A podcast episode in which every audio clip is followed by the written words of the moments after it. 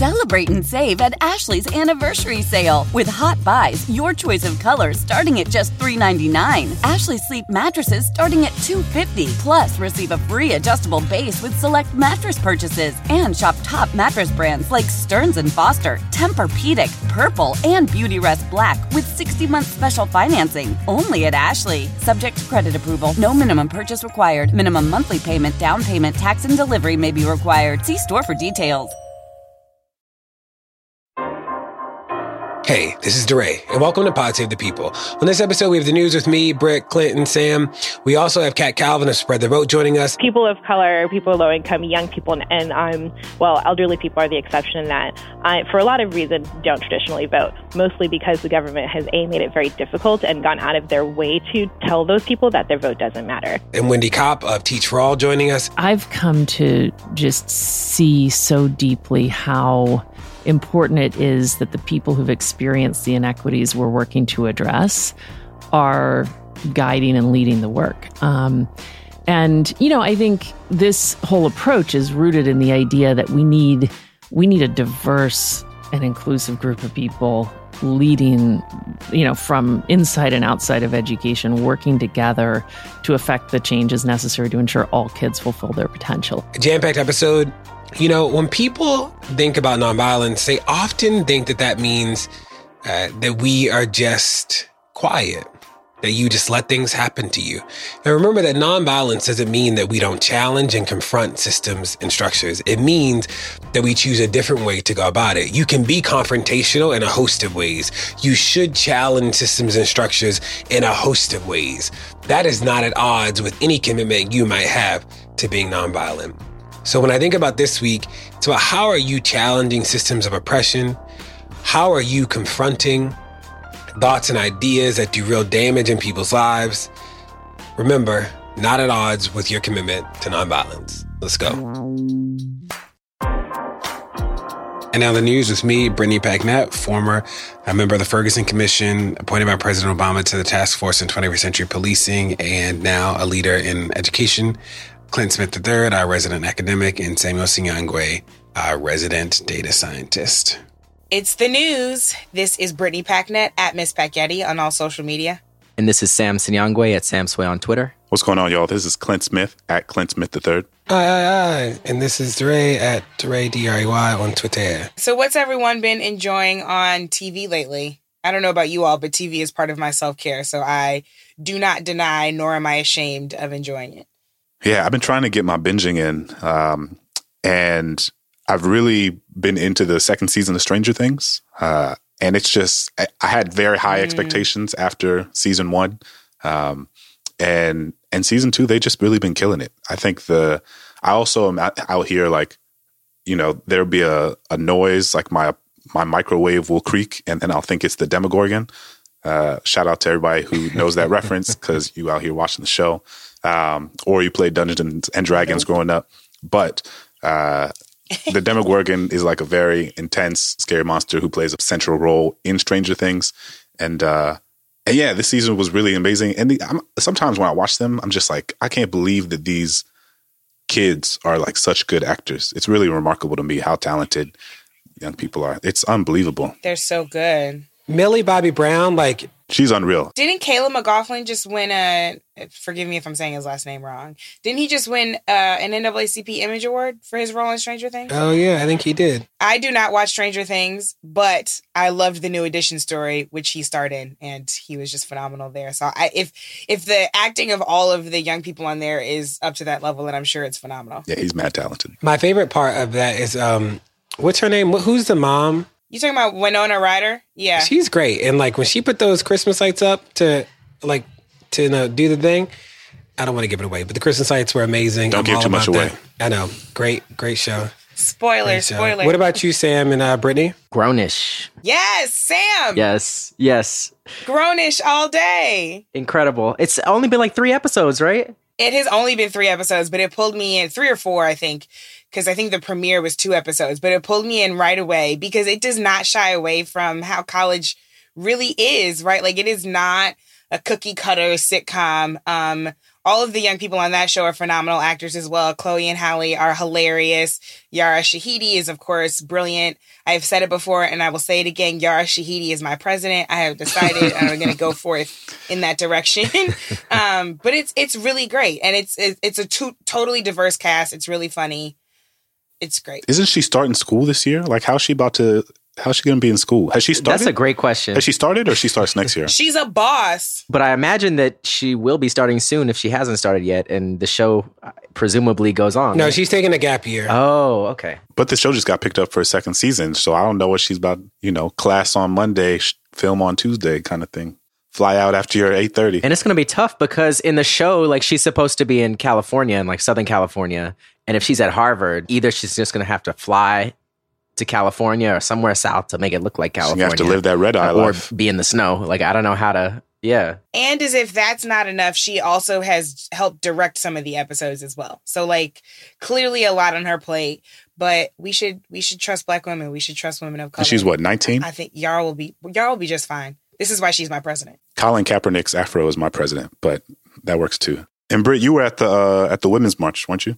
I was. I was at the Women's March in the Bay Area. Shout out to all the incredible organizers and the diverse speakers there. Um, I was just really, it was a real moment of pride for me. It was also a little scary because it was 100,000 people that I was speaking in front of. Um, but it was a real honor. And um, it was a pleasure to be able to speak about issues of intersectionality um, and the its importance in the feminist movement and women's movements in front of an audience that not only was not afraid of it but embraced it. Uh, and the the slate of speakers was reflective of just how intersectional the march was. I think we've actually made some real strides in just a year of women with privilege really listening to, respecting the perspective and opinions and leadership of marginalized women. So I'm hopeful that we'll continue in that path. But it was a really beautiful day, incredible energy.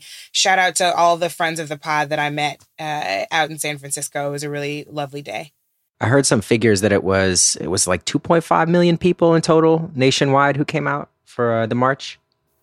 Yeah, and that was just so on the 20th, there were marches all across the country in various cities. And then on the 21st, kind of the central march happened in Las Vegas, Nevada, because Nevada is, of course, a critical state uh, for the 2018 election. So um, all across the country, we were discussing the importance of an intersectional movement as we move toward these all important midterm elections, taking our power to the polls. Uh, so speaking of the importance of intersectionality, even though the shutdown has ended after three days, I think it's really important for us to take a look at what shutdowns can mean to various communities. Uh, and especially given the fact that this deal was only created for three weeks, uh, we could actually be right back in the same position in just a short period of time. Thankfully, we have been centering this conversation both on what's been happening in Congress and the shutdown on how it can affect immigrant communities and undocumented communities, uh, low income communities. But we often forget to discuss the impact on Native communities. And they are eh, particularly at risk here, given just how much treaty obligations require the federal government to fund and service Native communities on a daily basis. So there are things that many of us take for granted um, that are being handled at the state and local level for us. And because of the colonization of this land, Indigenous people are far more subject to the whims of the federal government than are the rest of us. So I want to thank the National Indian Education Association and my friend Robert Cook, who I work with every day, who is a champion for Indigenous communities, um, for the information that they shared just about how the shutdown can impact Native communities. So when we're thinking about schools in particular, you have to think about Title One, which is money that goes to low income schools. Title Six, which is impact aid, and Title Seven, which is a set aside especially for the education of Indigenous students. So that's American Indian, Native Hawaiian, and Native Alaskan students. You also have to think about Bureau of Indian Education schools, which are actually run by the Department of Interior. So already we've got this very complicated thing happening um, to educate students in Native communities um, happening across two different departments. If the shutdown lasts for more than a week, BIE schools, which are run by the Department of Interior, will face challenges in continuing their administrative functions Um, and we also have to think about the broader tribal support that happens in these communities every day, transportation, etc., that will affect children's ability to get to and learn in school. Um, also, if the shutdown lasts more than a week, it could severely affect impact aid and the federal funding that flows directly to these schools. Uh, in 2013, the last time we had a government shutdown, impact aid schools, uh, according to the NIEA, were actually forced to take out loans from local banks to stay open. And in some cases, it took impact aid schools years to recover from having to pay back these loans schools that also receive funding from Title VI programs could be placed at risk, and the grant applications that they have to fill out to receive said funding could be delayed. So even the things that are funded uh, ahead of time could be delayed for future years by any shutdown that lasts for more than a week. Uh, when I was at the Women's March on in the Bay on Saturday, uh, it was our Indigenous communities that actually opened the march, both with a prayer and with a call out to all of us to stand by and with our Indigenous population populations. Uh, and so I wanted to bring this up because it's, you know, it's easy to have conversations about the shutdown and have lots of back and forth about which, which party it was and all the things that Trump did to cause this. But while people are having arguments, people are really at risk of real suffering, especially the people who often don't get heard. So I'm heartened to hear what you said about the uh, recognition and space that was created for the folks at the uh, Women's March in the Bay, the specifically the indigenous community. Um, and you know, I had a an event in Toronto not too long ago, uh, and something that I found really moving, um, and something that I'm coming to recognize takes place in in a lot of uh, different parts of Canada specifically, is that there is when before any event or before any speaking engagement or before any ceremony. Uh, I, I, can't speak to all the time, but it seems like oftentimes, uh, in my experience, in the time I've spent in Canada uh, that there is typically an acknowledgement of the space and of the land upon which the event is taking place. Um, and I remember the first time that I uh, encountered that a few years ago, I found that really humbling and I found that really moving. And I think it's something that I've tried to be more thoughtful about and tried to be more purposeful in in the places that I go and the spaces that I'm engaging in. Uh, because and and it's something for all of us to consider. You know, an exercise that might be uh, interesting for folks is to like look up where you live and look up uh, which indigenous community were the people who were living on this land, obviously before it was colonized, and uh, and that's something that's really uh, just really interesting to me, and, and something that I'm going to try and be better about in in terms of the different places that I go. Uh, and as a side note, I think it's interesting. I just uh, realized that the you know we're obviously we're having a lot of conversations about the idea of citizenship now. Uh, and, and I didn't realize that uh, the Indian Citizenship Act of 1924 was when Native Americans were officially granted U.S. citizenship, which is just like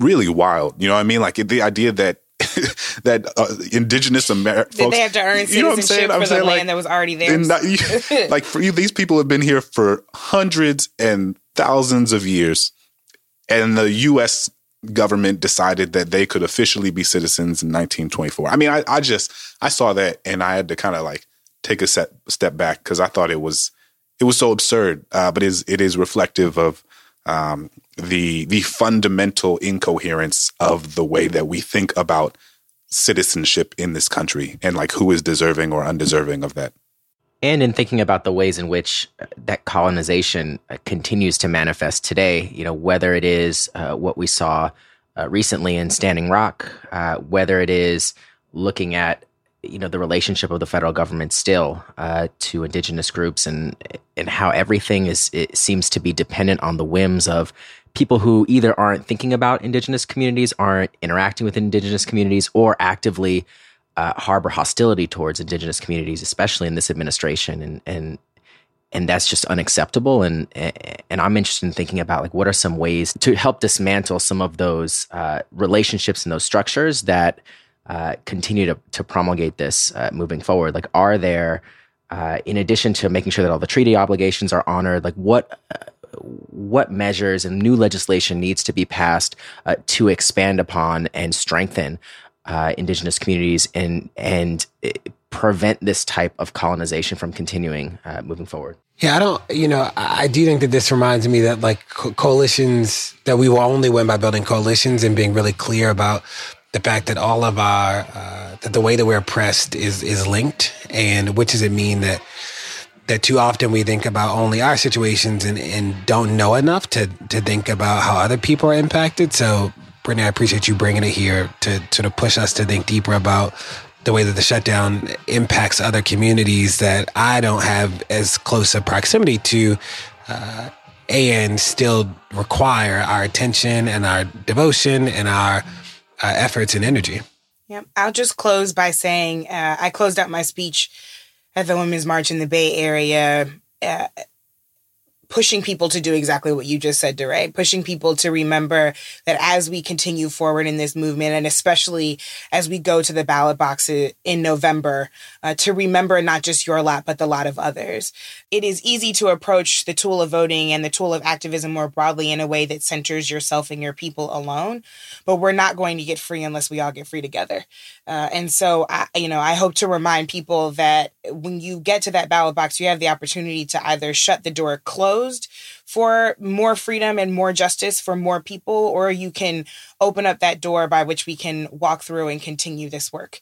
Uh, and so, if you actually want to know more about issues that are important on the ballot box to Native communities right now, you can go to nativevote.org. Also, a piece of information that was shared from the NIEA. It's a nonpartisan campaign, but it certainly has a lot of resources so that we can educate ourselves about the platforms and the ways in which the upcoming elections will affect communities besides our own. So, my piece of news uh, is an article uh, in the New York Post which talks about a decision by the New York New York's police union, the Patrolmen Benevolence Association. Uh, they have decided to reduce the number of quote get out of jail free courtesy cards distributed to police officers to give to their family and friends. Uh, so this is something I actually didn't know was happening. You know, I'm in New York City. I didn't know that NYPD officers get. Uh, they used to get 30 of these cards. Now they're only getting 20, uh, and they're mad about this. But the cards essentially uh, are for them to gift to family and friends to help them uh, avoid getting a traffic ticket if they get pulled over, uh, and to avoid penalties for other minor offenses as well. And it doesn't specify what those are. Uh, I'd be interested in learning more if that includes like jumping a turnstile or all these other sort of low level broken windows uh, type offenses that uh, we've talked about in the past and that disproportionately impact communities of color. Um, but this is fascinating because you know I I tweeted about this earlier and people, not only in New York City, but in other cities as well, were saying that this was the case in their police department. Uh, that it, there was somebody from Georgia, there were people from New Jersey, uh, really so many different places where apparently police officers get uh, these cards or uh, particular cards or badges or other items that they can use uh, to give to people uh, to help them get off the hook and not be stopped, to not be ticketed, to not be arrested in some cases. Um, and I just didn't know this was going on, and so I'm curious to to learn more about this. Um, but you know, this is just another layer of uh, creating a different level of accountability when you are a family or friend of a police officer uh, for doing the same you know types of you know minor violations as somebody who does not have that luxury or that privilege of having access to those cards, uh, who would then have an entirely different experience with a police officer. You know, I always knew that if you knew a police officer, if you knew the right police officer, you could make a phone call and usually something would go away. Or if you're brought in and you're the family member of a police officer, that chances are somebody will give a heads up to said police officer that is your friend or relative um, and either help get you off the hook or certainly lessen the punishment that you're going to have to deal with. But to actually know that there were physical cards that were given out to people. Like this is Monopoly. who were related to uh, it literally, it's literally a get out of jail free card, right? Like, and, and you probably still get to pass go and collect $200. I am I'm very sure that folks are angry about the cutback, not just because they're being cut back, but also because it exposed that these cards existed. Uh, one, Sam, from the article you sent, one of the quotes comes from a retired police officer who said all the cops I spoke to were very disappointed they couldn't hand them out as Christmas gifts. I wish the rest of us could hand out freedom like Christmas gifts. We are fighting for our lives, for our existence, for the acknowledgement of our humanity every single day in systems that do not recognize them and in systems in which no one is handing us a get out of jail free card. I am appalled at the fact that this ever existed. I'm certainly glad to see them being cut back, but they should be cut back to zero because if no one is above the law, then no one's above the law. Yeah, only thing I'll say about this is that beyond how utterly shameful and ridiculous it is, is is that you got folks in this country who are being deported every single day for low level drug offenses, for traffic tickets, for for things that that these police officers can hand out to their family members for Christmas. And you got f- people who have been in this country for years being separated from their children and their families for the same thing. I mean, it, it infuriating doesn't even like begin to capture what how that makes me feel, especially in this moment, especially when uh, people's safety and sense of dignity is so precarious. Uh, but I mean, it's it's utterly absurd that such a phenomenon exists, and and it shouldn't be thirty, it shouldn't be twenty. As Britt said, like that, sh- this shouldn't this shouldn't exist at all. And uh, you know what's uh, what's also fascinating too is that this is like hiding in plain sight. These aren't secret cards. This is not tucked away in like the back corner. They're not printing these off in like somebody's basement. These are like approved, part of the system, part of the structure. And when we talk about that there are two different justice systems, there's one for the police and one for everybody else. This is a great example of how that happened. And what we've maintained from day one is that we just want it to be fair. And if private citizens don't get to benefit from things like this, then then the police don't. And like what does it mean? Like if the rules are the rules and the rules are the rules. And again, like the the the takeaway for me from this is that like this was not this isn't hidden somewhere. This is like in plain sight and like they've been able to get away with it until you know somebody wrote a random article about it, and it's important that we bring these things to light. i'm gonna have people out here making counterfeit get out of jail cards. I wouldn't even be mad. Yeah, apparently they're selling these on eBay. Oh, for real? I was just joking, but like Yeah, but but not counterfeit. They weren't selling counterfeit cards. They were selling the real ones. They were selling the real ones. Yeah, for the a real markup. ones. okay. I mean, they each get 30 to like 20 or 30 of them. That's a lot.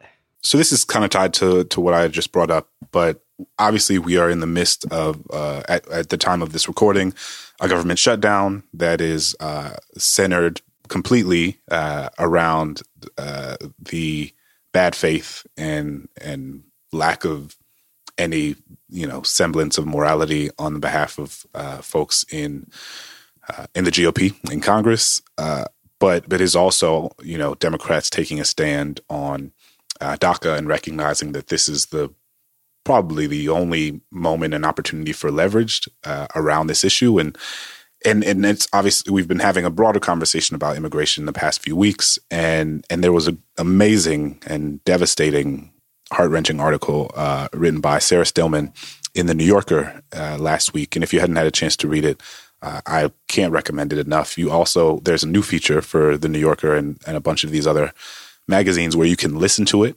uh, and because you know not everybody has time to sit down and read a 10,000 word article. And so now you can listen to it the same way you would with an audiobook. And you can listen to it while you do laundry on your commute what have you. But essentially she's talking about all of the people who are deported uh, from the United States and then are deported back to places that are um, filled with with violence like very profound and uh, and and a desperate sense of violence and and talks about the people who are deported from this country sent back to a country of violence and then are killed. Uh, and and and it hadn't fully occurred to me that this was like I think I knew it. It's one of those things that you kind of know uh, in the back of your head but to to be presented with the stories of these fo- individuals and these families it r- raised the stakes even higher than they had been raised. Um, and some of the things that she brings up in this piece are that you know that we have 600,000 people backlogged in the immigration court uh, and sometimes people sit in in detention for longer than a year uh, without necessarily being charged for for anything. And these immigrants necessarily aren't entitled to lawyers. And we found what she found was that children as young as 3 have been told that they have to represent themselves in immigration court uh, because so many of these people don't have uh, attorneys and and there, there's been some movement and we talked about it a few months ago uh, that Vera reported about uh, different cities who have made it mandatory that immigrants have a lawyer in court, which completely changes the trajectory of their uh, their experience in court and their opportunity to get asylum. Uh, but you know, oftentimes people are deported under the pretense of of being criminals, uh, and I put criminals in in air quotes. But but part of what we have to remember is that the very idea of what is or is not a criminal is largely subjective and is fundamentally shaped by people's politics. So you have some people who have been living in this country for years and for decades, kind of like I said before, who are arrested and deported for minor traffic violations. When when most of us wouldn't consider that in and of itself like a criminal activity. Uh, but when and I think that's part of why we have to be careful when people espouse like, oh, well, we are only interested in uh, deporting people who are who are quote unquote criminals. Um, we have to remember that like the very idea of what is or is not criminal is is not objective. Um, and it's also worth noting that there's extensive research um, showing that immigrants, both documented and undocumented, commit crimes. Uh, if we were going to present crimes as objective realities, the, the research shows that documented and undocumented folks commit crimes at lower rates than their native born counterparts, um, which runs counter to obviously a lot of the rhetoric that we're seeing coming from the right about the, the danger of uh, letting immigrants into this country. Um, and the you know Trump's presidential campaign just put out a what is a horrifically racist ad um, that you know uh, harkens back to the sort of Willie Horton ad um, back in the '80s, I believed, when when they essentially used racism as a, a fear mongering tactic. Um, and and my last point about this is that the impact of this is like very real. And so, uh, you know, there's some reporting done last year by New York Times and LA Times that showed that the number of Latinos reporting uh, rapes in Houston has fallen by more than 40% uh, at the time of the reporting. And in Los Angeles, at the time of that reporting, uh, reports of domestic violence among Latinos had dropped by 10%. Reports of sexual assault had dropped by 25%, right? And this is happening because women, largely women, not singularly women, but women are often fearful of reporting sexual abuse to the authorities because uh, they are f- fearful that they themselves will be deported to a place where they might die, uh, or they are afraid that their partner or their family member or whoever is committing the abuse, they might want them to be held accountable, but they might not want them to be sent abroad to a place where they too might be killed, right? So I think the phenomenon of immigration is having an impact on like every facet of immigrants' families' lives, whether they're documented or undocumented and and Sarah's article um, and the research that came alongside of it is uh, was really illuminating and really humanizing, I think, um, and just an important reminder of how urgent uh, and important this is. Clint, this is such an important example of how one's multiple intersectional identities can elevate the risk. Women of color are already more susceptible to domestic and intimate partner violence, to sexual abuse and harassment, given the lack of power that their identities gives them in broader society. When you add the expectation, the fear of police violence, of deportation, um, and of being jailed to all of that, it just doubles up on the risk. So even non-immigrant women of color find themselves afraid of what could happen at the, at the in the hands of police violence, uh, and so often underreport these things as well. Then, if we take a look at the way police violence can interact with undocumented students in school, if you've got a school resource officer in your school who is responsible for discipline, think about how that's going to affect undocumented children who are worried about being deported, who are worried about being detained, and are going to keep what could be happening them to, to them to themselves. Um, so every single day, the risk that is being experienced by people doubles up and triples up when you add all of these additional marginalized identities, both of being a woman, of being a person of color, and of being an immigrant. Clint, this article, you know, the stories really uh, were so devastating, and and I think in many ways, for me, uh, really help to capture the the fact that dehumanizing systems uh, are often populated by individuals who themselves uh, dehumanize others, uh, and so you know you have this system now that essentially defines an entire group of people as illegal, uh, and you know especially under this administration subject to deportation. Uh, and then in reading these stories, you have people who you know somebody who stopped uh, on a traffic violation uh, and says you know don't call border patrol uh, because uh, you know if i get deported i'm going to be killed uh, and the officer is just like sorry, I'm, I'm going to call them anyway. Right. And really had no. Right. Like she literally said it. Right. And, and just like didn't care, right? Like did not care that she was going to die because of what ostensibly was a like driving between lanes.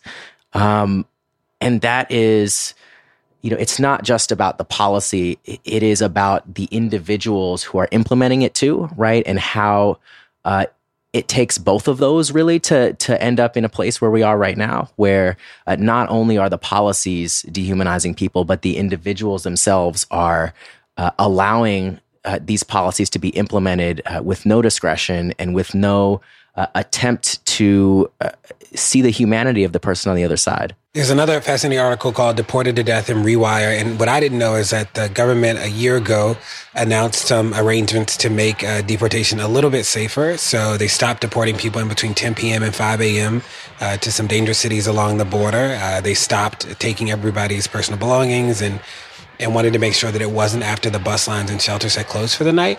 But it makes me, it reminds me too that it's not just what happens when people get deported, but it is like Clint started to say about like the holding conditions. So in ICE facilities, there's often like not only not a right to counsel, but also not a right to medical treatment, to a host of other just like basic needs that people have. And we think about deported to death, uh, we have to take into consideration like the holding cells are just not, or the holding facilities, because ICE actually doesn't have enough facilities across the country to hold as many people as they detain. So they're using and renting out a lot of local prisons and jails. Like those places aren't safe either. And when we think about stopping this problem, it is about structural change and making sure that we simply just deport significantly less people, that we uh, allow people to immigrate to the country and, and become citizens. Like th- there's a process for that, and that we do it quickly and we don't harm people in the process. But also that, like, people deserve access to basic things like water and healthcare and like not getting beat by a guard. Like all of those things are basic things that people should have access to. My news is about uh, high interest loans. So the title is Borrow $5,000, Repay $42,000, How Super High Interest Loans Have Boomed in California.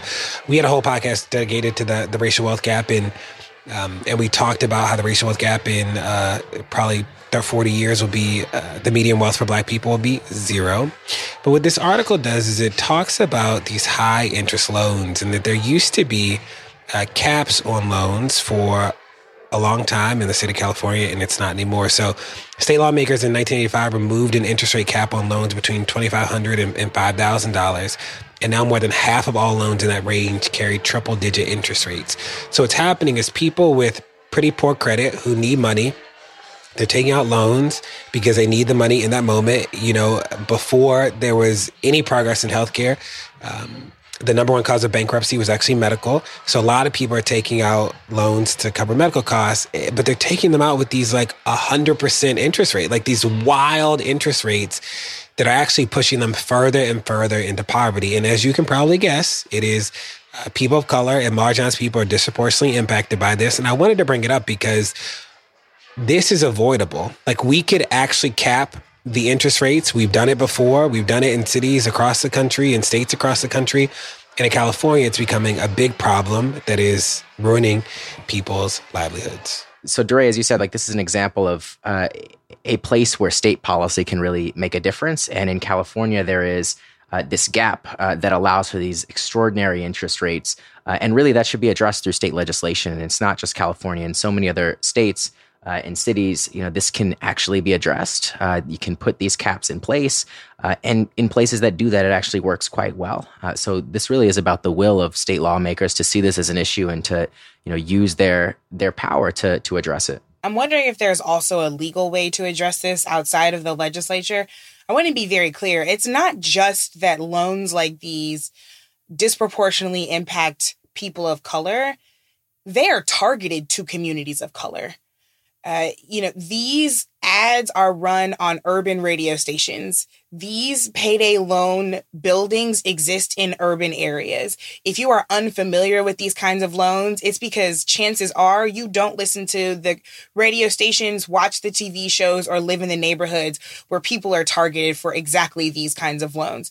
Wells Fargo and other lenders were caught up in similar targeting um, and actually taken to court and found guilty of targeting Black and Latino neighborhoods for subprime mortgages during the house following the housing crisis, rather. So I'm wondering if there is also the pathway of a lawsuit and another way to actually address the fact that this is not just affecting people of color and already marginalized communities, it is specifically being targeted toward them. Yeah, and I think it's important for folks to know that this is like not a new phenomenon. This is a different iteration of something that uh, has been targeted, as you said, Britt, to toward people of color for a long time. So I just finished this book, uh, "The Origins of the Urban Crisis," um, which is was phenomenal. I very much recommend it. I've recommended "The Color of Law" on here, and and that's a very good book to put in conversation with this one. So part of what this author talks about is the fact that uh, real estate land speculators would give these contracts to black home buyers, uh, and they would allow them to move into these homes, and they would pay this rent that was far higher than the rent that they that uh, other white families had been, charged to live in the same place when it was newer and less dilapidated. Because uh, oftentimes, what happens inevitably is when black folks move into certain neighborhoods, the real estate folks and the the people who manage the properties don't take care of them to the same extent um, that they would when they're white families who live there. And this is something that happened throughout the 20th century and something that continues to still happen now. Uh, but they would essentially, so essentially, you p- would pay your mortgage um, payment every month. Uh, but the moment, and they would, and again, this is at a higher interest rate. This is a higher uh, price, j- just a flat price than than their white counterparts. But you would pay every month, and then the first month you weren't able to pay, uh, they would kick you out. You'll be evicted. And the the thing is that you would not have then had any equity that you developed on the home. So most of the times when somebody leaves, moves out of a home, um, they sell it and the, the value of the home has appreciated and they are able to like you know take that money and use it in, as a means to create intergenerational wealth and, and to buy a new house and to pay for you know all of the things that people need to pay for for their families. But essentially it, what happened is these families had now thrown this money into the wind and and did not weren't able to get any of it back um, and didn't have anything to show for it once they once they left. And this could sometimes be after like years and decades of living in a home. Um, so I bring that up because I think that this is, you know, the the exp- economic exploitation around loans and interest rates and and uh, and housing is something that has happened to Black folks in this country for as long as Black folks have been in this country. That's the news. Don't go anywhere. More Pod Save the People's coming. In the decades before the Civil War, slavery's grip on America tightened, but soon a diverse group of abolitionists, both black and white, began to construct a clandestine path to freedom for the enslaved. Hosted by Lindsay Graham, Wondery's podcast, American History Tellers, takes you to the events, times, and people that shaped America and Americans, our values, our struggles, and our dreams. In the latest series, American History Tellers explores the Underground Railroad, a covert network of secret routes and safe houses operated by men and women committed to helping enslaved people escape bondage in the South. Fugitive slaves and anyone helping them face terrible violence and even death if caught. But for those brave enough to risk the journey, the Underground Railroad offered a path to the northern states and Canada where their freedom was assured. Follow American History Tellers on the Wondery app or wherever you get your podcasts. You can binge this season's American History Tellers, The Underground Railroad, early and ad-free right now on Wondery Plus.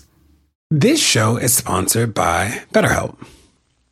Now, what's the first thing that you'd do if you had a ton of extra time in a day? Maybe I'd take a nap, go for a run, talk to some friends. Now, a lot of us spend our lives wishing we had more time. But the question is time for what? If time was unlimited, how would you use it? Now, the best way to squeeze that special thing into your schedule is to know what's important to you and to make it a priority.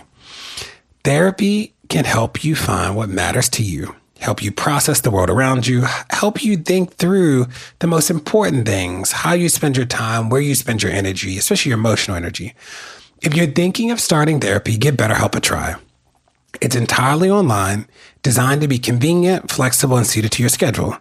Just fill out a brief questionnaire to get matched with a licensed therapist and switch therapists anytime for no additional charge. Learn to make time for what makes you happy with BetterHelp. Visit betterhelp.com slash people today to get 10% off your first month. That's betterhelp, H-E-L-P dot com slash people. Beyonce, Ketanji Brown Jackson, the lady who spent 500 days in a cave. Women are all around us. And this Women's History Month, the Crooked Store is celebrating with a pop up shop featuring favorites from women of color founded companies. For a limited time, the She Commerce pop up shop has everything from delicious goodies to kids' books to candles, all from small companies that we love. It is a great way to support women of color while treating a woman in your own life. Maybe that's yourself to a sweet distraction from the endless horrors that we face every single day. Happy Women's History Month to all. Check out what's in stock at crooked.com slash store for this month only. And here's my conversation with Wendy Kopp of Teach for All. Wendy Kopp, thank you so much for joining us today on Pod Save the People. Oh, thanks for having me. Now, most people know uh, the, the thing you're most known for, which is Teach for America, which you started when you were a student at Princeton. You were a senior? Yes. It was your thesis. It was. Okay. Yeah. I feel like alums have definitely heard this story over and over, uh, but most people don't know about you.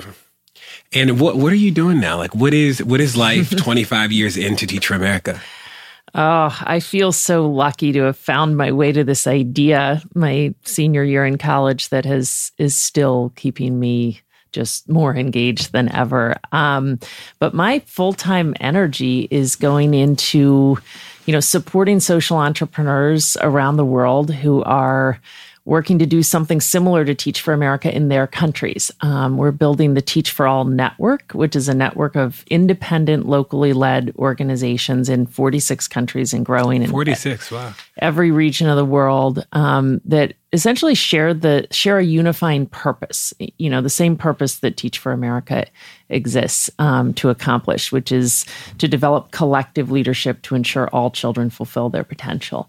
Um, and they're all doing that through essentially adapting a common approach. Um, you know, working to galvanize the rising generation of leaders in their countries to channel their energy into the arena of working with the most vulnerable kids in their countries um, through initially committing two years to teach.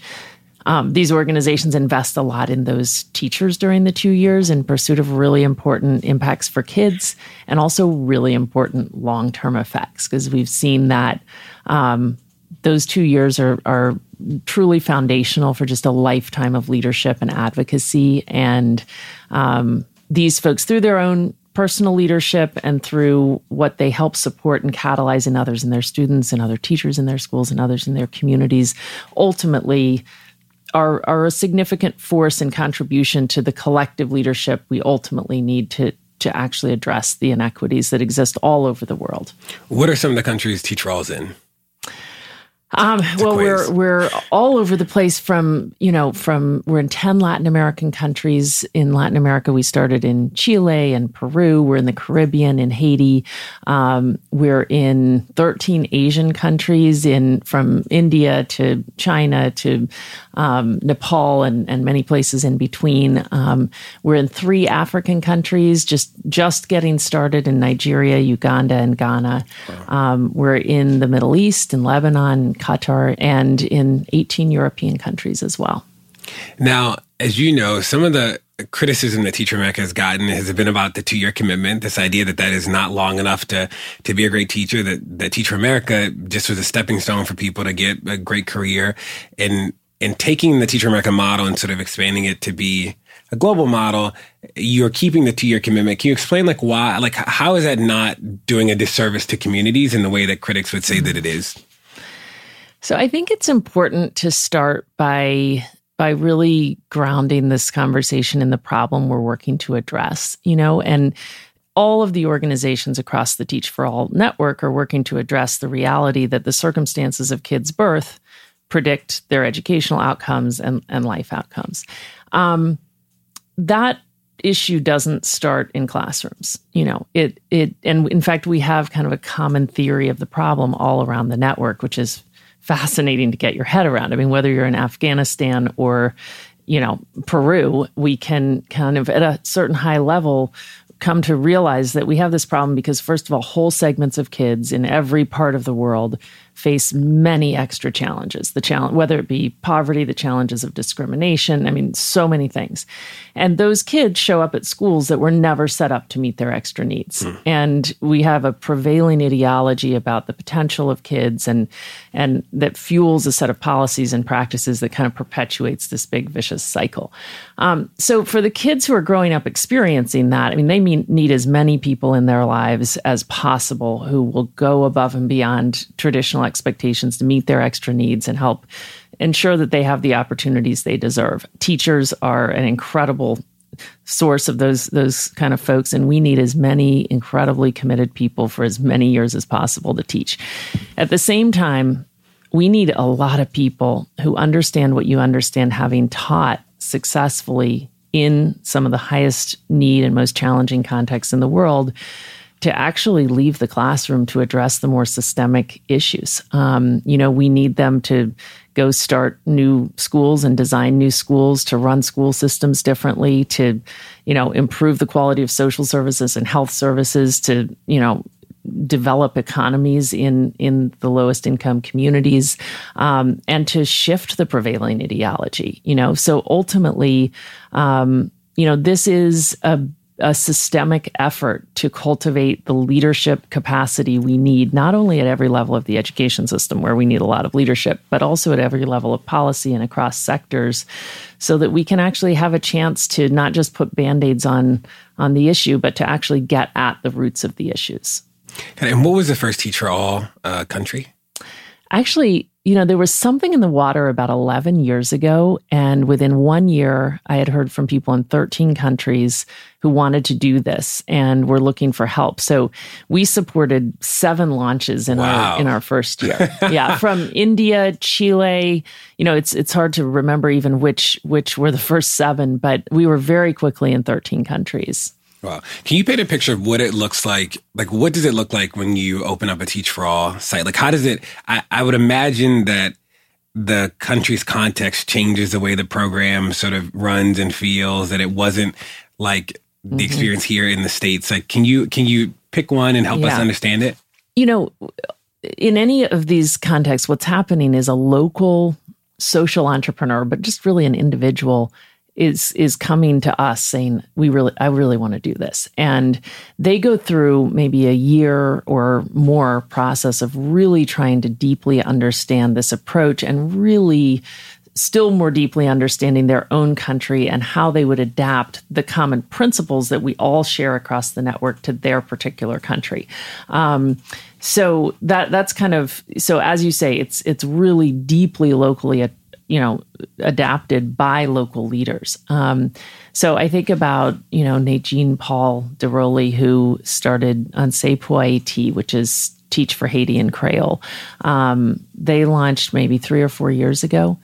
Um, she had you know, was born in Haiti, ended up getting an education here, going back to Haiti, was working for Partners in Health, um, and and just became more and more convinced that we, you know, we need to build Haiti's future from within Haiti. You know, the context there is so striking. You know, one percent of Haitians are getting college degrees, and eighty wow. percent of the one percent leave Haiti, and wow. so there really is a very real you know, there's not enough local leadership capacity. And what you see is just, of course, in the history of Haiti, is, you know, decades and decades of failed outside intervention. Um, and what, you know, drew Nadine to this was just the notion that we need to build Haiti from within. And we're going to do that by building strong community leadership who will, in turn, build the leadership of our students. and what does that look like in practice? Change Haiti. So um, she spent three years, first of all, going deep in communities of Haiti. Like she's focused on four rural communities. And she started by really engaging with a diverse set of community local stakeholders to understand um, the context for kids and, you know, what's going on when kids do kind of beat the odds and, um, and really just getting an under, you know, gaining an understanding of the strengths in communities of their culture, history, context. Um, and, and that ultimately, I mean, actually one of the things she did through that process was develop co-create with the folks in communities a vision for student success. You know by the time our kids are 25 here's what we want to have be true. Um, and that engagement also informed the design of, of the program in haiti. And you know she undertook a number of innovations um, one of which is that she recruits both you know top recent college graduates in haiti and also you know, strong teachers in the communities in which she's working who meet the same selection criteria. And then she invests in the development of that whole cohort um, and also invests in the leadership of the school principals in those communities, you know, with which they're partnering. Um, and so, you know, you can see like adaptations that make sense for the Haitian context. And honestly, that also, you know, could be real innovations that could have implications, you know, everywhere in the world and, and even back in the United States. How big is the Haitian cohort? Um, it's still quite small. They have maybe 30 people in each cohort, and they've placed two cohorts so far. Got it. You've been in this, you've been in the fight for a while. Uh, and you're a white woman who started this this organization that has become a huge player in public education. What are the lessons that you've learned or how have you started to think about like the relationship between race and education differently like how's that grown over the years mm. well this is an interesting question in an international context because i think these these issues play themselves out differently in different countries okay. um, but i guess i've come to just see so deeply how important it is that the people who've experienced the inequities we're working to address are guiding and leading the work. Um, and you know, I think this whole approach is rooted in the idea that we need we need a diverse and inclusive group of people leading you know from inside and outside of education working together to affect the changes necessary to ensure all kids fulfill their potential and we've seen through our work certainly the power of taking the folks in the establishment, like the people who have the most privilege, and having them gain proximity to the issues and become determined to to address them. But we've also seen that it's it's really not sufficient, and that the the path to truly the equity that we're all seeking is for the folks who have experienced the inequities to be charting the vision and and leading the way um, because we don't want to perpetuate like the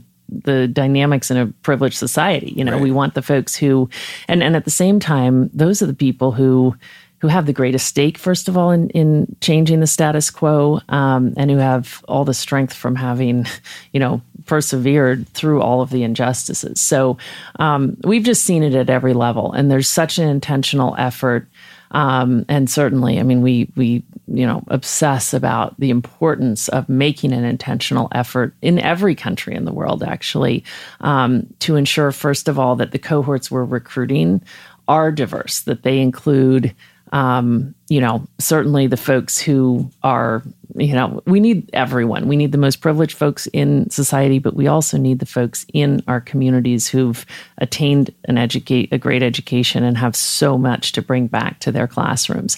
Um, I think you can't be in this work for long without realizing that there's no way. I mean, first of all, it's so powerful, of course, for kids in classrooms to have teachers who share their backgrounds, mm-hmm. right?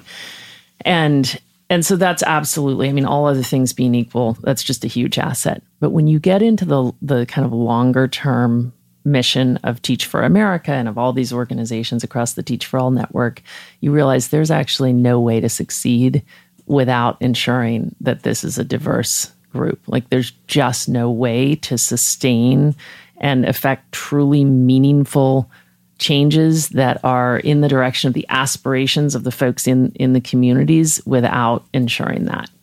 So it just needs to be a super intentional effort at every level. And what have you what have you learned about like if you had to write a book about I mean you've already written books, but if you if you had to sort of write a thing about leadership, like what would be like the two or three things that you've learned about leadership over the years? And I ask because you've seen you've seen people like start out as classroom teachers and go on to be like you know superintendents and da da da. Like you've seen people's paths like from the, mm. literally the beginning of their career, uh, and I have to believe that you've seen like the the good sides of people's leadership and like the pretty bad sides of people's leadership. So I'd love to know like what are the what are the lessons? Um, well, with the huge caveat that, you know, this is such a learning journey and, you know, we'll, we'll probably never be there in terms of having learned everything there is to learn. But um, just a few things that, that are really striking, I think. Um, one is just the incredible power of teaching as a foundation for the kind of leadership we need.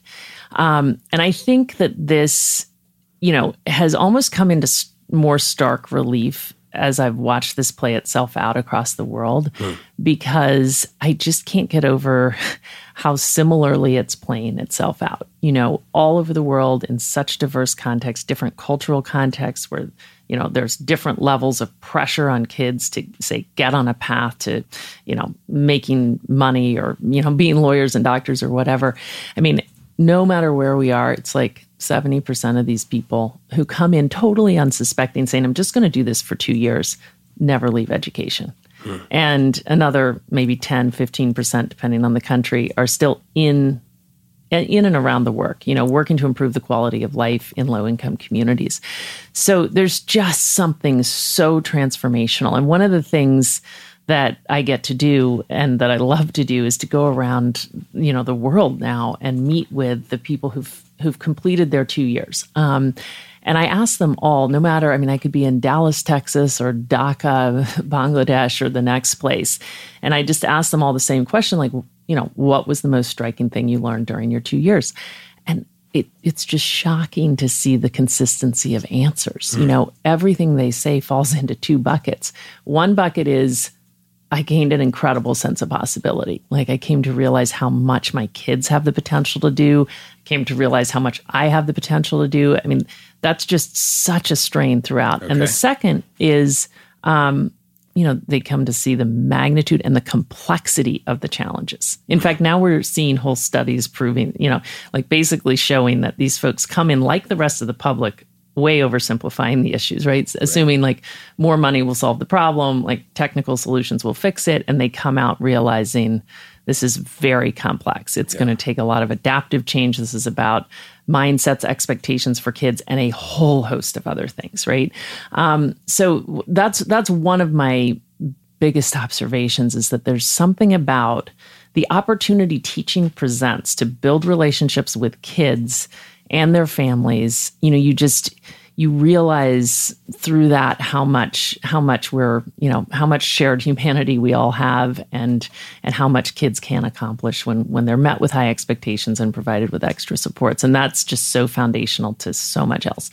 Um, you know another piece I, i've come to really and and i think maybe it's it's the international you know part of the journey that's that's really brought this to the fore for me. But um, I've come to think a lot, as alongside so many others across the Teach for All, you know, community, around the notion of collective leadership. Um, and by collective leadership, I mean, you know, not only just this notion that we need leaders around the whole ecosystem around kids. I mean, really inside and outside of education at every level. Like, you know, if we don't tackle these issues in their full complexity, we're not actually going to make meaningful and sustainable progress.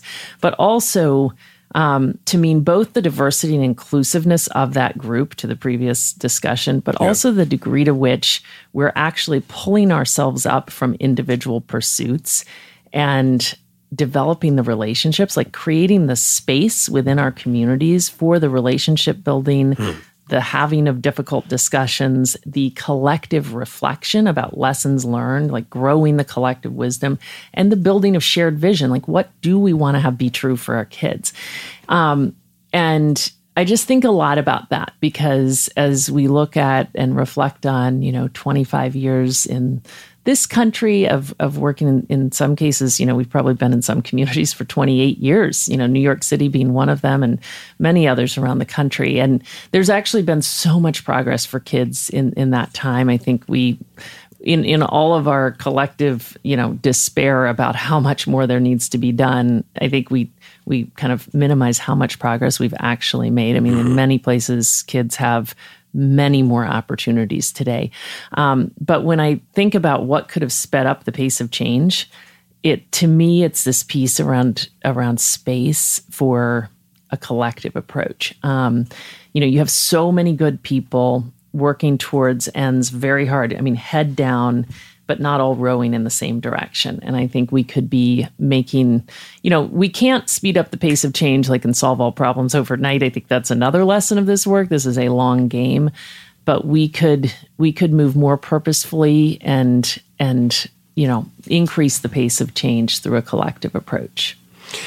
And uh, what do you think the state of uh, teacher prep is? And I asked, I used to be the human capital officer in Baltimore, and I led staffing in Minneapolis, and and I was an alum, and and I and I worry about like what as somebody who had to hire teachers, like it was like the teacher prep space seemed to at some places be innovating, but at some places it felt like we were like way far behind, which is which in some ways I think is like why eighty percent of all our teachers are white, like which is why certification rules are sort of like random and haphazard across cities and states. What's your what's your thoughts about teacher prep? Like where we go?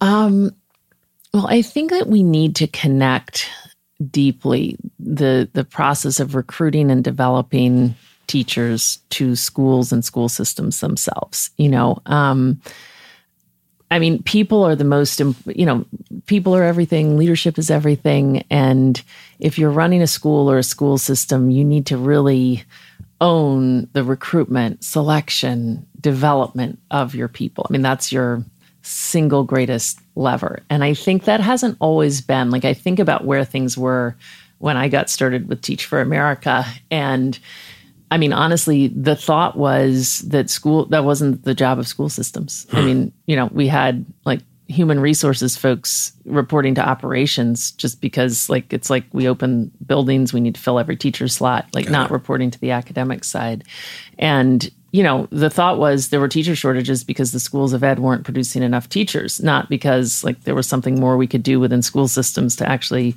recruit and develop folks effectively so i think we have seen in this country we've seen a real shift in in that but maybe not not enough. I mean, if you start looking at the studies about what we know about teacher development, hmm. we know way less than than than we should. I mean, we're having almost really? a disingenuous conversation. I think about teacher prep. People often say, "Oh, we know what to do. We're just not doing it." No, we don't. No, we really? don't. That's not what the studies show. The studies show that we actually don't know. And I think about you know, I think about Teach for America. I mean, you know, and, and all of the Teach for All organizations. Um, you know, and there was just a, a, new study out about Teach for America looking at all the studies done over time, taking account of their rigor and whatnot. And Do you know what this show, is called so people can check it out?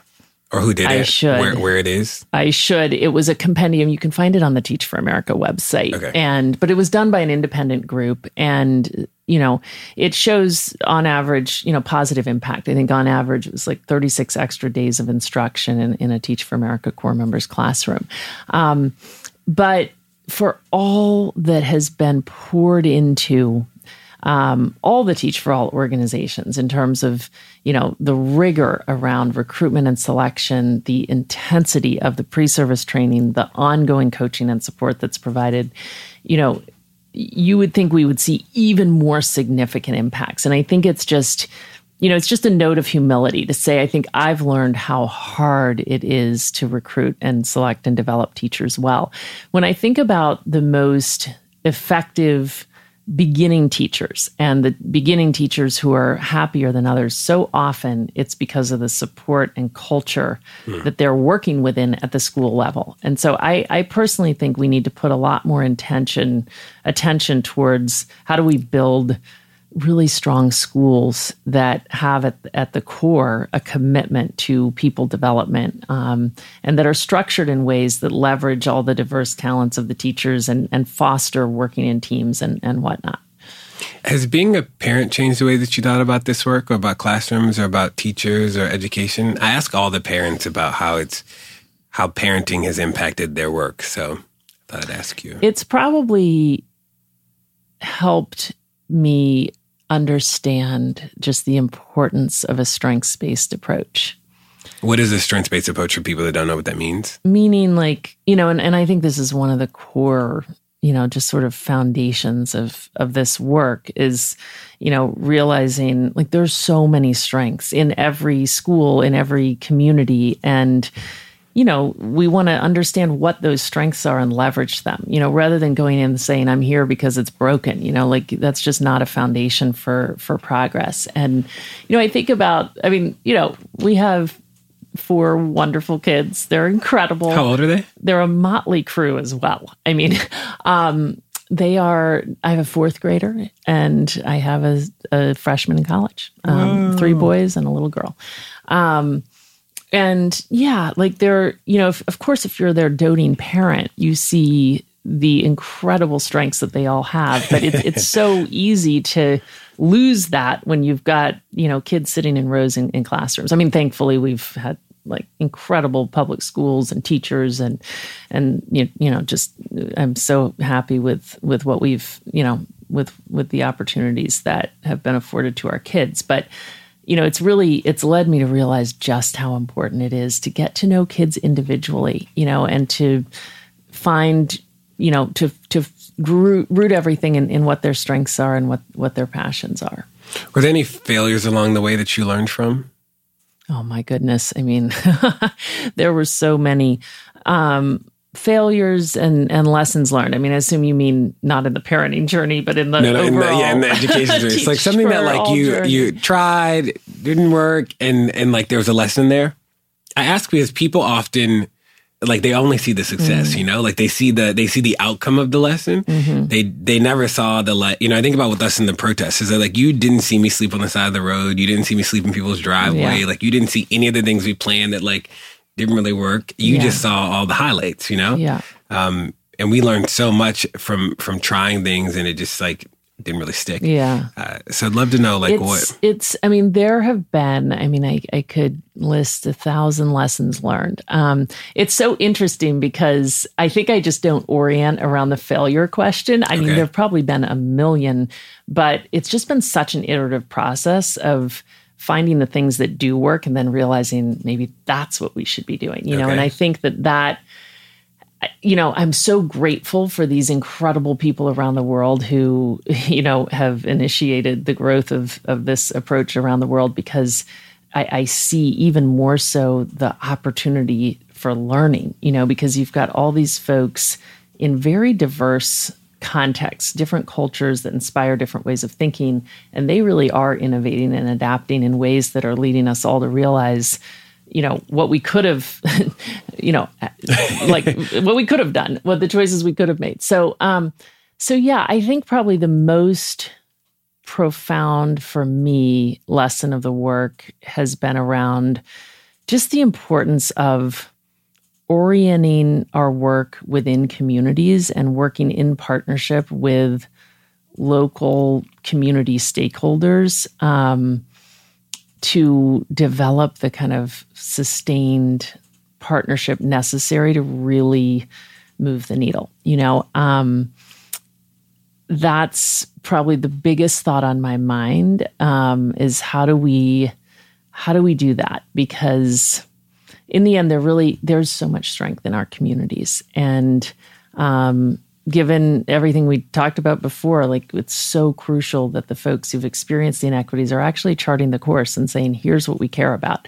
Um, and it's not to say that that folks outside communities can't come in and really come to understand the context in communities and build the relationships and contribute really meaningfully to that effort. In fact, I think they can be really crucial forces, you know, in in in helping people in communities become almost like globally informed, like informed about what is actually working, what's possible in other contexts. Um, but that's probably the biggest thing on on my mind. Like, how do we more live into that? When we think about the Teach for All network, one of our core values and just guiding principles is around being locally rooted and globally informed. Just hmm. rooted always in the idea that you know local leadership is the foundation of everything and and nothing will nothing will change without strong local leaders owning owning it and and driving the change. And at the same time we do know that those local leaders can move a lot more quickly when they're exposed to what's possible and, and what's working in other contexts. So how do we how do we really you know engage in developing the local leadership capacity necessary to really you know take these issues on in their full complexity? As we come to an end, there are two questions I ask everybody. The first is, um, in this moment, it feel people feel hopeless. They feel like they've like protested, called, emailed, gone to the meeting, testified, and like it hasn't gotten better. What do you say to those people? That this is a long game. You know, I, I the biggest lesson I've learned over time is that time and perseverance do pay off, you know, and, and it can really seem at times like like that's not true. Like the barriers and the systemic injustices are just too immense. But um, you know, we've faced these inequities and these injustices for decades and decades, and they're they're very entrenched. And what we've seen is that with time you know, I think we get so used to quick fixes, like we can change the way we communicate overnight and solve whole diseases with vaccines. And this is just something different, like hmm. addressing this very complex set of injustices. And yet, we really have seen like whole communities make meaningful progress. And i think it takes it takes many initiatives. It takes a lot of people working together. It takes collective leadership. Um, and the key to all of our aspirations rests in staying the course you know? Like we it's so hard but and it takes each of us just making the decision to stay the course even when it seems like we're just pushing the boulder up a hill. I love it. And the last question is uh, what's a piece of advice that you've gotten over your career that stuck with you? You know the piece of advice i probably reference for myself most actually is is in a whole other realm. I mean a okay. realm in terms of my my life with my kids, you know, and like I feel so lucky to have, as I said earlier, like found myself, my, found my way to this work many years ago, 28 years ago. And it would, I never, you know, I, I love, I love this work. And I think it's, it's so meaningful. It's so important. The chance to work alongside such brilliant and committed colleagues all over the world. I mean, I don't want to give that up. I, I work very hard. I travel a lot you know, and so when I had little kids, I was really grappling, as many parents with intense jobs do, with, you know, the trade offs and the dilemmas and all. And I still remember actually listening. I mean, I heard the same piece of advice from like three people within two months. John Deasy was one of them, actually, the former superintendent in Los Angeles at the time. Um, and he was reflecting on his life and he shared this thought that you know, we often think as working parents about all the trade offs and the disadvantages of having these intense jobs on the development of our own kids. And he really encouraged us to flip it around and think, what are the assets that I have because of this work? Yeah. Um, and I've just really, I've thought so much about that advice. And I feel so privileged for my kids' sake that I do yeah. what I do because I'm able to, you know, expose them to parts of the world and to issues that so many kids don't have access to. Um, you know, I took my oldest son, who's now a freshman in college, you know, on this two week trip at one point when he was in seventh grade to China. And I really don't believe in like one or two week experiences to change the course of, or at least I didn't of someone's life. But it, it, that one visit and of course we've taken many other visits since then and, and trips and he's seen everything from remote rural areas in, in america to, to other regions of the world. But that that trip changed the nature of our relationship his understanding about what one's life could be about. Hmm. he pers- you know he's still studying chinese intensively. You know he's so turned on to like realizing just the shared humanity and how many incredible people there are all over the world and and how much we're all part of one global community. So I, I just think that's probably the thing I most I most reference. I love it. Well, Wendy, appreciate you uh, being on the pod today. We consider you a friend of the pod and can't wait to uh, stay tuned. Before you go, though, can you tell people where they can follow you, how they can learn more about Teach for All? Can people volunteer? Like, what what are the opportunities for people to get involved? Yes. Um, well, first of all, I'm at, at Wendy Kopp on on Twitter and on Facebook as well. Um, uh, check out our website www.teachforall.org, um, and you know you'll see ways to to get involved there. Um, if if you're interested in any of the countries we're in or not in, let us know, and we can link you up to local folks in those countries um, so that you can help. And finally, you know, one of the things, probably one of the biggest challenges of this work has been, you know, finding our way to a community of people who believe it's important that we see rising educational levels and decreasing disparities all around the world. That our own kids are terribly important and and kids all around the world are important. Our collective welfare depends on, you know, our kids all around the world fulfilling their potential. And we're growing a community of friends of Teach for All um, who support the global work and, you know, just gain access to information and insight that we're learning in communities around the world. Cool. Well, thank you, and we'll see you soon. Thank you. Hey, you're listening to Pod Save the People. Don't go anywhere, there's more to come. Hi, I'm Erin Ryan, a writer and host of the podcast Hysteria. And I'm Alyssa Mastromonaco, former White House Deputy Chief of Staff and also a host of Hysteria. And this week, we were asked to talk about Women's History Month. And on behalf of women everywhere, okay, fine. Our show, Hysteria, is about the way news and culture impacts women in America every week of the year. From the latest on reproductive rights to the ways pop culture handles women's stories. And not just because it's March, okay? We exist the other 11 months of the year, too. What? Don't.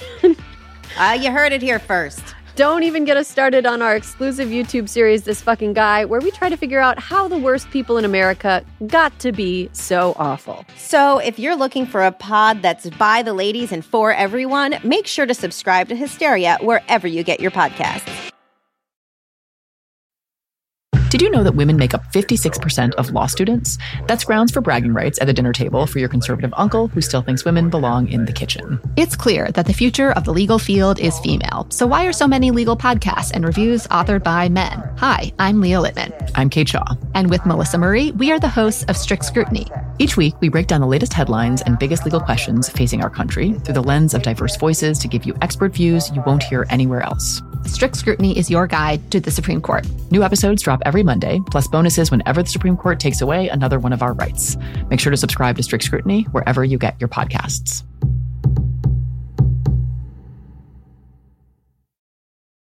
And now my conversation with Kat Calvin of Spread the Vote.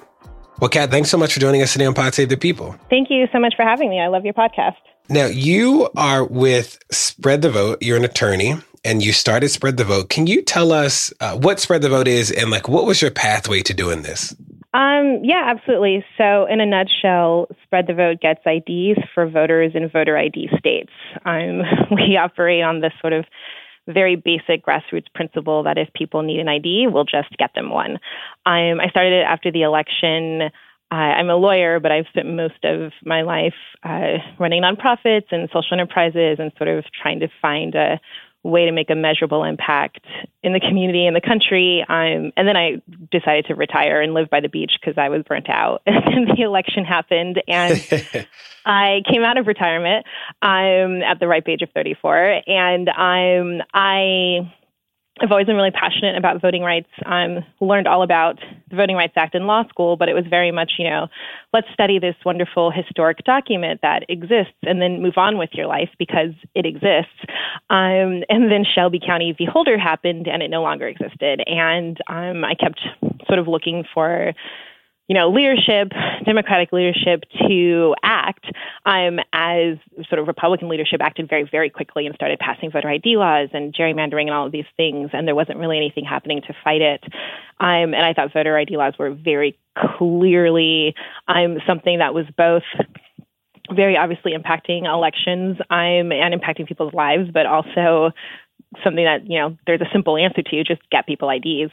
Um, and then after the election, still nobody was talking about it, and so I just said, you know what, F it, I'll just do it myself, and um, I started spread the vote.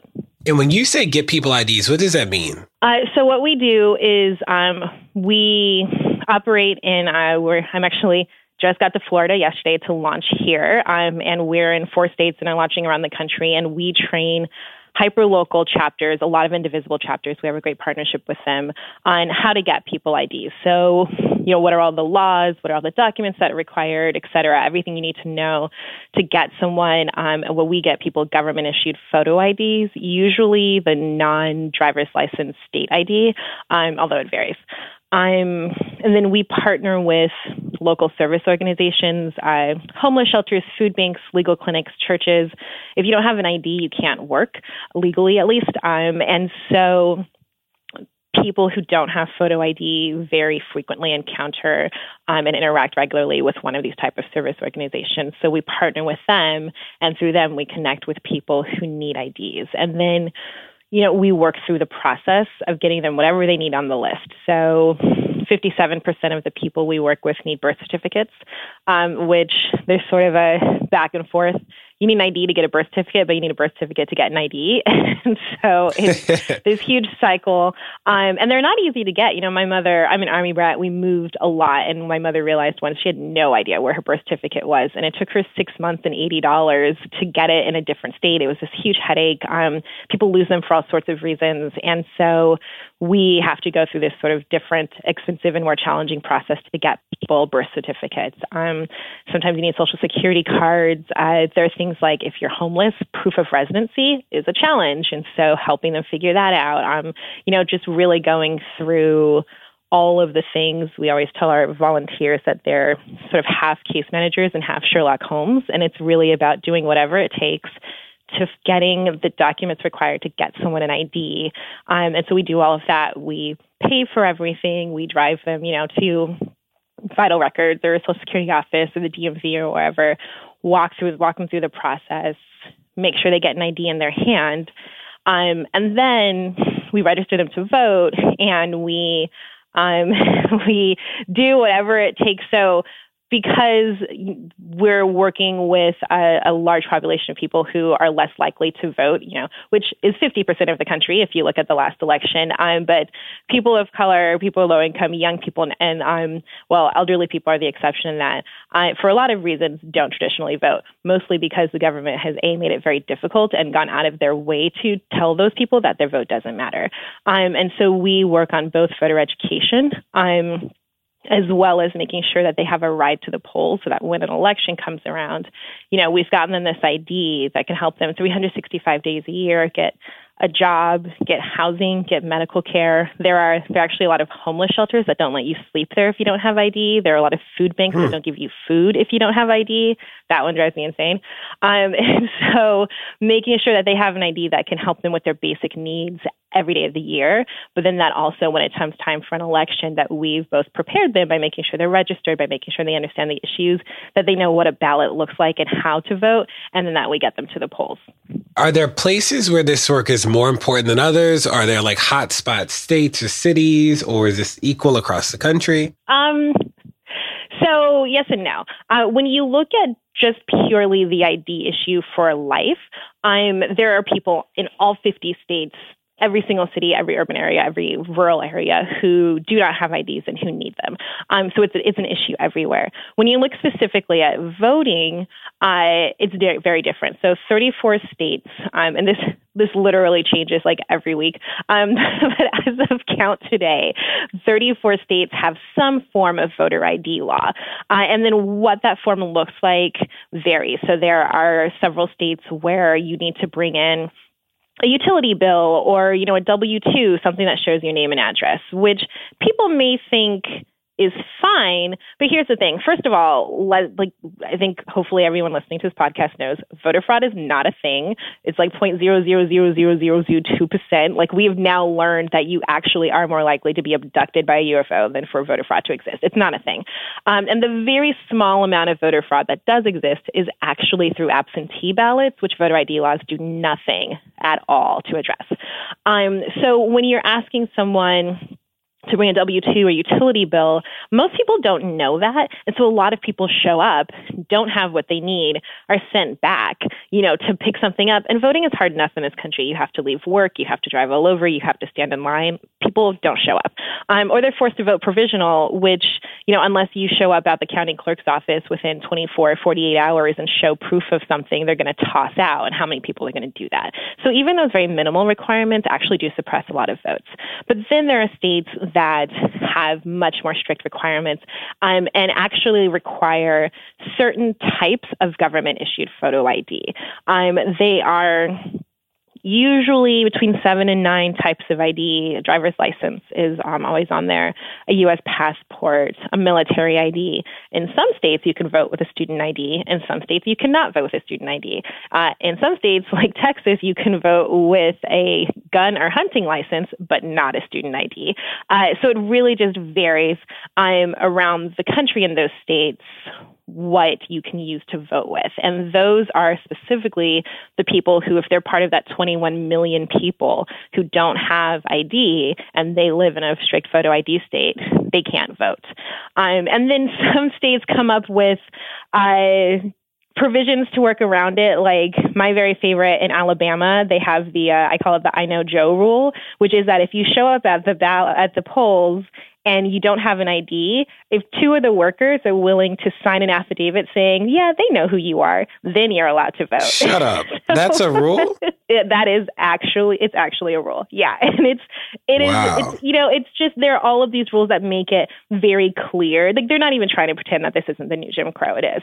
I'm um, you know, and then some states will say, well, you know you can vote with a provisional ballot and then sign it, and then we'll compare that signature to your voter registration. Well, if you're elderly and it's been a long time since you've registered, then your ballot, your signature is going to look different. Or, you know, how do we know that they're not more likely to recognize Joe Smith's signature but not Lakeisha Johnson's, right? Like there's, it's completely subjective, and there's no way with these workarounds that they create um, that they aren't specifically created for bias because it's so clear and it has been proven over and over that that's actually what it is. So, what can people do? How can people get involved? Well, there are several ways. Um, go to spreadthevote.org.